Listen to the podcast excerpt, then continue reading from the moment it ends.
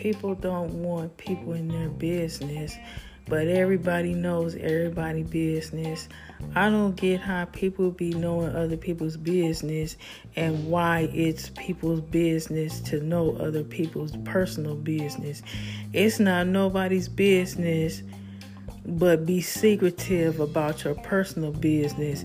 And when you tell somebody, then they want to get offended. And these females are always checking to see what you look like and care what you look like. You don't want people in your business, but people know your business anyway. They live to tell it. They live to tell other people's business. That's extortion too.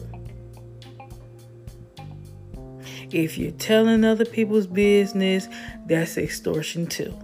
You tell somebody business to the world, that's extortion too. Sincerely, Freeland Marie.